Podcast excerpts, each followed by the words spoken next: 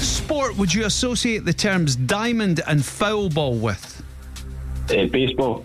What time would it be? 22 minutes after 3:33. Uh, Three fifty-five. What leaf features in the middle of the Canadian flag?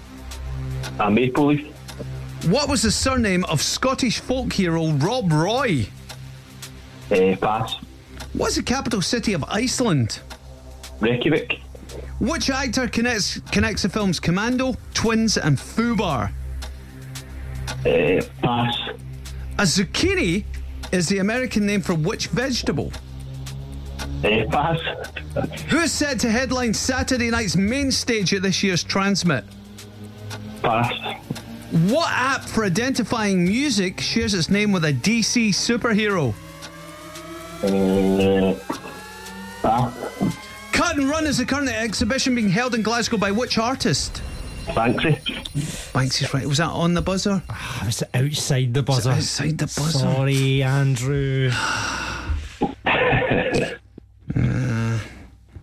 It was a four. Was it a four? Yeah.